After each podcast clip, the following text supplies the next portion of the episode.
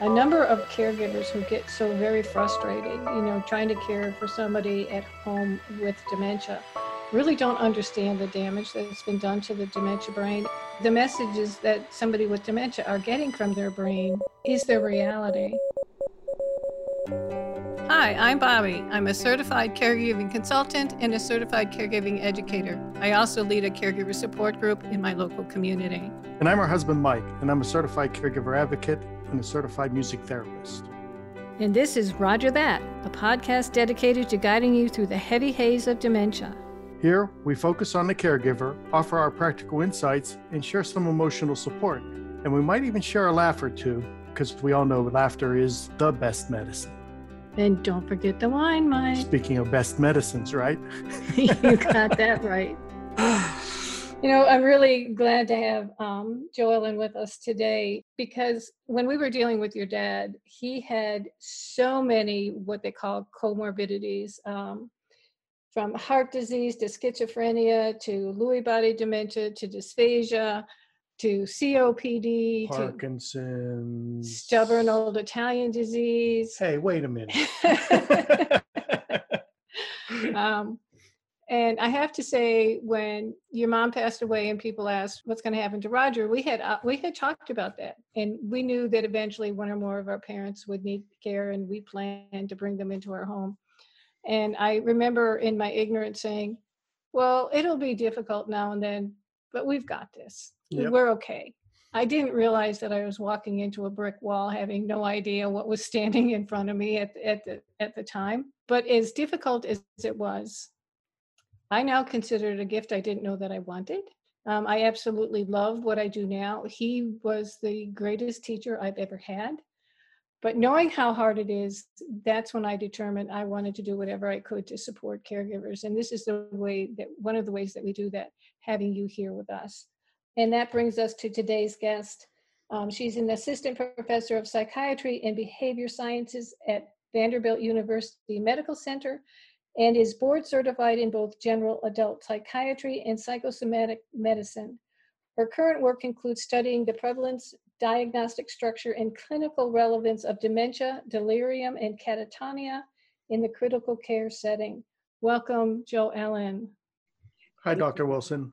Hi, thank you for having me. Um, we, t- we spoke briefly a little bit about your personal experience, and even though you weren't a uh, primary caregiver, you did send some family members um, that were affected by um, dementia. Um, why don't we start off with sharing a little bit about that, and then we we will probe your expertise. Absolutely, I'm happy to share a little bit. So, you know, a little over a decade or so ago, when I was um, trudging through the medical school curriculum, I really was at a loss as to exactly what I wanted my life's work to be. Um, I went to medical school because I genuinely wanted to make a a difference in the life of our patients. Uh, but I had the challenge that a lot of young students have in that I enjoyed every medical specialty I rotated on. Um, and it wasn't until um, I got to walk alongside my grandfather, Ben Daniels, who um, had a very valiant struggle with Parkinson's disease um, and saw how that impacted his life, impacted the life of my grandmother who cared for him in his last years that I really um, started to solidify my calling into psychiatry. I wanted to work with adults that were dealing with complex illnesses that um, affected them on multiple different levels, from the physical to the emotional to the spiritual. Um, and I really wanted to work with uh, not only them, but their caregivers. Um, and so that helped launch, uh, in part, my uh, interest in psychiatry and uh, went on and did training in psychiatry. And it was while I was doing my formal training in psychiatry that my grandmother um, started to suffer from a series of medical illnesses uh, that ultimately led her to have multiple bouts of delirium, um, this sort of acute brain dysfunction that arises in the in the setting of overwhelming medical illness. And it was those repeated episodes of delirium that led her to ultimately develop a dementing illness. We never fully characterized what that was. Um, and she struggled for about two years. So, is there a difference between delirium and dementia? And if so, could could you help us out here? uh, or you know, how are they similar? How are they different? Yeah, and we have to make it really complicated because they both sound like similar words: delirium, dementia, but they, right. there are uh, differences between the two. So that's a great question. So um, dementia is a chronic and progressive uh, mental and neurologic disorder, as you know, um, that it doesn't stop. It's a, it's a relenting illness that um, deteriorates someone's cognition, um, behavior, and affect over time. Delirium is an acute change that happens in a person's cognition, um, and that's typically characterized by inattention, disorientation. Someone may not know where they are, what year it is, um, who the people are in the room, may not recognize loved ones, so they're disoriented. Um, and they may experience new hallucinations, like hearing or seeing things that may not be there. They may also have abnormal thoughts that are frightening and scary, such that a medication that's being administered, they may think that it's a nurse trying to kill them instead of help them. So the delirium is typically an acute change and a, a form of acute brain dysfunction that happens in the setting of medical illness typically that can be caused just by a prolonged hospitalization, medications. And we know that one of the risk factors for delirium is advanced age and also pre-existing cognitive impairment. So you can, so you can have dementia and delirium yes, together.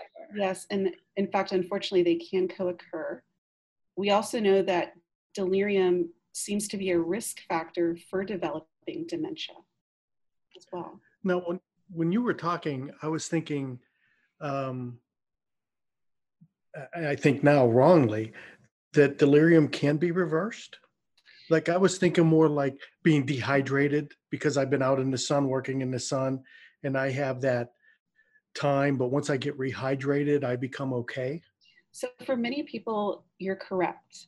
The delirium reverses, there's very few residual effects, and they go on about their lives. But as we age um, and as our resiliency wanes, and more and more comorbidities, Bobby, as you talked about, add on. Um, different medication burdens that get added on, um, lengthening times in the hospital away from loved ones and familiar environments. The delirium can be prolonged. And we know that the dose of delirium, meaning the length of time that someone is delirious, is a risk factor as well for poor outcomes. Um, what about the effect of anesthetics? Yeah, so there are some anesthetics that are probably more pro deliriogenic than others. Um, there may be some that may have some protective or neutral effects. We're, we're still studying um, those exact questions. So that's a great, great question. Well, when when Mike's dead, he had a heart attack and he first had a stent inserted and then he had a pacemaker inserted. And during that time, he thought he was back in Italy. That lasted for a while, but then, you know, it kind of waned and, we were just back where we were as far as the dementia and the Parkinson's for that. Um, but I'm seeing more and more questions from caregivers about the effect of anesthesia and what I'm learning. And you can tell me if, if we're correct or not, because we give people information. The delirium that comes from anesthesia can diminish. They may not get back exactly where they were before, eh, but they may. Mm-hmm. And the recommendation is to talk to the surgeons about the smallest dose of anesthesia to get a positive outcome. So it sounds like you're you're giving pretty good advice. Um, well, that's always good to know. so thank, thank, you for all that you all are doing to to advocate um, for folks. So one of the things that you definitely do want to think about is trying to um, minimize the risk factors on the front end because we can prevent a lot of delirium. And we're learning about that in the hospital. There are things that we can do at the bedside or before hospitalization even happens to help prevent the onset of delirium. And so minimizing a lot of those exposures are really important. Um, one of the key facts to help prevent and to manage delirium once it's present is having family at the bedside And now, like never before in the era of COVID 19, um, that's one of the crucial pieces of the care team that we're missing um, or that we're sorely lacking as we have significant limits on caregivers being able to be at the bedside. Yeah. When you have somebody with dementia and they don't see their loved one for a few days, they may not recognize them when they come back. Mm-hmm. Absolutely. And just having that familiar presence um, and comforting presence that's there um, is better in many cases than, than any anti-anxiety medication we can, we can possibly give. Now, I've seen a lot of, well, I, I shouldn't say a lot of, I've seen some people studying and a number of proponents of um, trying to treat delirium without the antipsychotics and things of that sort. Um, could you share a little bit about that to a caregiver who might be going through that dilemma of, of recommendations? Mm, yeah, that's a great question. So, for many years, and, and I think because you asked this question, you probably know, but for many years, the tenant was to treat delirium, let's give them an antipsychotic. And in many cases, patients would get really large doses of antipsychotics. It was born out of a place of trying to help, trying to ameliorate the symptoms, because a lot of the symptoms of delirium do seem to be psychotic in nature hallucinations, um, delusions, agitation at times. And so the motivation was good. But larger scale studies now have shown that antipsychotics, for the most part, seem to have no bearing on preventing or um, treating delirium once it's present. Um, and one of the landmark studies um, that studied that came from our research group led by Tim Girard and Wes Ely. And it was the MIND uh, USA trial. Yeah, I, I asked the question because my dad, from his early 20s, uh, when he was diagnosed with schizophrenia, I mean, they loaded him with antipsychotics. Mm-hmm. And there were a number of uh, what would be considered now archaic treatments, but you know, in the 20, in the, I'm sorry, when in the 40s, they didn't know the things that we know now. And like you said, it was coming from a good place, mm-hmm. but it was totally not there. The, to- the doses were higher then too. Yeah. And yeah. you know, one of the things that hasn't been fully explored, it's one of the things that I'm interested in researching further, is whether or not pre-existing psychiatric illness, particularly severe psychiatric illness like schizophrenia, bipolar disorder, may be risk factors for developing delirium in the hospital. Um, you know, one could hypothesize that it might be that brain disease might beget brain disease, um, but it's still one of the mysteries of the brain that we're trying to untangle. Well, I'm, I'm glad you mentioned the mystery of the brain because a number of caregivers who get so very frustrated, you know, trying to care for somebody at home with dementia, really don't understand the damage that's been done to the dementia brain and they get really frustrated with the behaviors. Um, I see it on the caregiver Facebook pages regularly, you know, and I have to say, we personally experienced the frustration of not understanding why they continue to do the things that they do. If I only knew na- then what I know now, I you know I like to tell people I would make, wouldn't I wouldn't make the same mistakes, but I'd make new ones. Um, but it can be extremely frustrating if you don't understand that it's actually you know what the brain the brain controls everything that we do and the messages that somebody with dementia are getting from their brain is their reality mm-hmm. Yeah, I think that's really beautifully put, Bobby. Um, you know, it's their reality, and it can be very frustrating as a loved one, kind of looking from the outside, trying to peer in. What is that reality that's going on in their mind? And oftentimes we just get a fair glimpse of it. Yeah, and, and I know my dad was super, super intelligent. To hear my uncle talk about him, he used to do calculus in his head and, and physics in his head. And, um, and I knew growing up that this was my hero, my champion.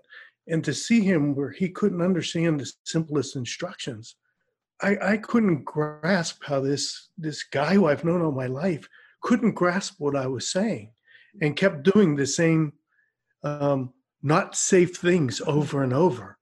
And so when Bobby says we made some of the same mistakes, th- that was so frustrating and so mystifying. And again, because we've started down this path after my dad passed away, we've learned so much more by talking to people like you and, and a number of other folks um, in the professional community and also in the caregiver community.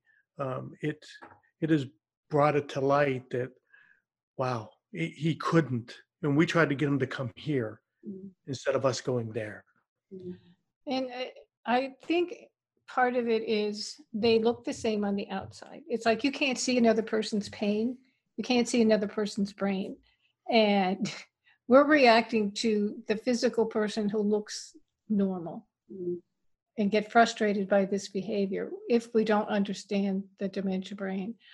I hope that there's information that you, you can share with our, our, listeners today that coming from an expert like yourself and hearing that information about the effect of the diminishing brain on behavior will have a bit more impact than coming from one of us lay people mm-hmm. yeah i think one of the important things to consider as you're as you're caring for your loved one is um, to continue to um, champion and um, be encouraged by some of the strengths that they still have, the aspects of that person that you love that are still present, um, and finding some small things to celebrate in the midst of really challenging days. Um, and I think that was one of the things that helped keep us going when we were caring for my grandmother and my grandfather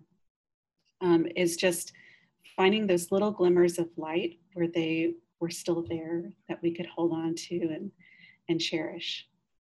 Oh, moments of clarity. yes. yeah.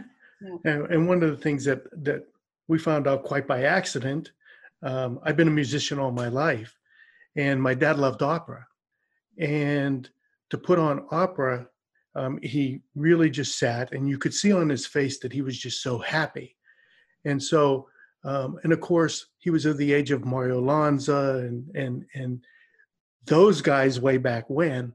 Um, and I put on a CD of Andrea Bocelli, mm. and he was like, "Oh my God, this guy, he's better than Pavarotti." And so I bought a DVD of him singing, mm. and my dad would want to see that DVD. And when he would see the DVD, it would bring back so many moments of clarity and he would take us on a history lesson mm-hmm. and the history of him and the history of oh yeah this uh, landmark that they're showing they taught us in school this and i learned more about italian history by watching a, a, a music dvd mm. than i did in all the rest of my life but music and that's one of the reasons why i became a music therapist um, really brings out those moments of clarity as we speak have you had any um, experience with that? Oh, absolutely. I mean, my grandmother was a huge Elvis fan. So finding ways to, uh, she loved Elvis, she loved uh, Andrew Jackson, you know, country music. So finding ways to connect with her because we, we think a lot about, or I know I personally think a lot about the losses that we experience when we have a loved one who's going through dementia. Um, personally, the incredible losses that they're experiencing. And so to find just some of those, some of those wins where it's a mm-hmm. good moment. Um, and music has just a, almost a magical way of doing that. It's so therapeutic. So I'm, I'm so glad that there are people like you that are are bringing you know such an effective therapy uh, in caring for these patients. Um, we also recommend that people bring out those uh, old photographs um, because if some if my daughter doesn't recognize me as a 70 year old woman as I am now, uh, or I don't recognize her, those mo, you know, she, she looks back and if she can show me a picture of me at 20, well, she was 27 when I was born, so that wouldn't work. Um, but you know, her as a child, the two of us together, we can have a connection there because I'm more apt to remember that mm-hmm. than what she looks like today. Mm-hmm. Um, those kind of things. I have a question that's a little off the wall and one I haven't asked before because I haven't. I've been I've been reading a book about a caregiver who said over time that she was able through patience and creativity to help her loved one cognition improve to the point where things that he could not do for years he was able to do again. Mm-hmm. and i find that puzzling. Yeah. What were some of the things she was doing to help his cognition improve? Well some of the things just seem like being kind and um, taking it very slowly. You used to do this. I'm going to show you step by step how to do it and then over time he was he was able to do it I, I, i'm skeptical and and i wonder if it's possible mm. you know wouldn't it be nice if there were just a magical uh, a magical bullet right fairy wand that we could wave that would erase the effects of dementia to the best of not my knowledge, um, there is no kind of magic treatment. Um, there are lots of things that we know that we should be doing. One, to probably reduce our risk of developing dementia, and also improve our cognition once it's present. So, all the good lifestyle things like eating a healthy diet, um, exercising, engaging our brains in um, engaging tasks that we enjoy, like crossword puzzles or Sudoku or playing a game of cards. Those That's one of the things that that was mentioned in the book. He wasn't able to do Sudoku and then he could. Mm-hmm.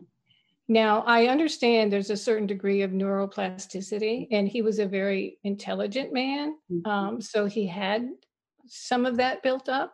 So it just seemed curious. Yeah, you're raising really important questions that people who research this for a career are very interested in as well. Um, so you're definitely along the right train of thought. Um, our research group and others are beginning studies where we're trying to cognitively rehab the brain. Um, you know, once once you have a, a physical illness and you leave the hospital, sometimes you need to go and get physical rehab. Uh, there is such thing as cognitive rehab, and we're testing out different platforms to cognitively rehab the brain after an overwhelming illness where delirium is present, right? Because we know that delirium hits the brain pretty hard. Um, so it may be possible that in the future there are different ways that we may be able to rehab some cognitive function once it's lost. Now, I've been doing crossword puzzles since childhood, and, and I've been an avid reader all of my life. I usually go through two two books, sometimes three books a week. Um, and I, I was at a um, dementia conference when a, a woman said, the fact that you've been doing crossword puzzles and understand how that works is not going to protect your brain because you already know how to do it. Mm. Um, so there's something there. Um, certainly, certainly continuing to do those things if you enjoy that um, is great but also finding other new tasks to learn. Um, so sometimes what I've encouraged some of my patients to do is if you've always wanted to learn how to do pottery or do photography, something that sounds enjoyable, um, but takes some skill, it takes learning a new skill set. Go do it. Go take a class at the state college. Um, go, you know, enroll in a course at your community center. Try something new. So, so what we should do is I should do her crossword puzzles, and she should do she should do my Sudoku puzzles. Absolutely. yeah, that's one of the things we recognize. you know, we've been we've been together for a very very long time, and we have very different skill sets.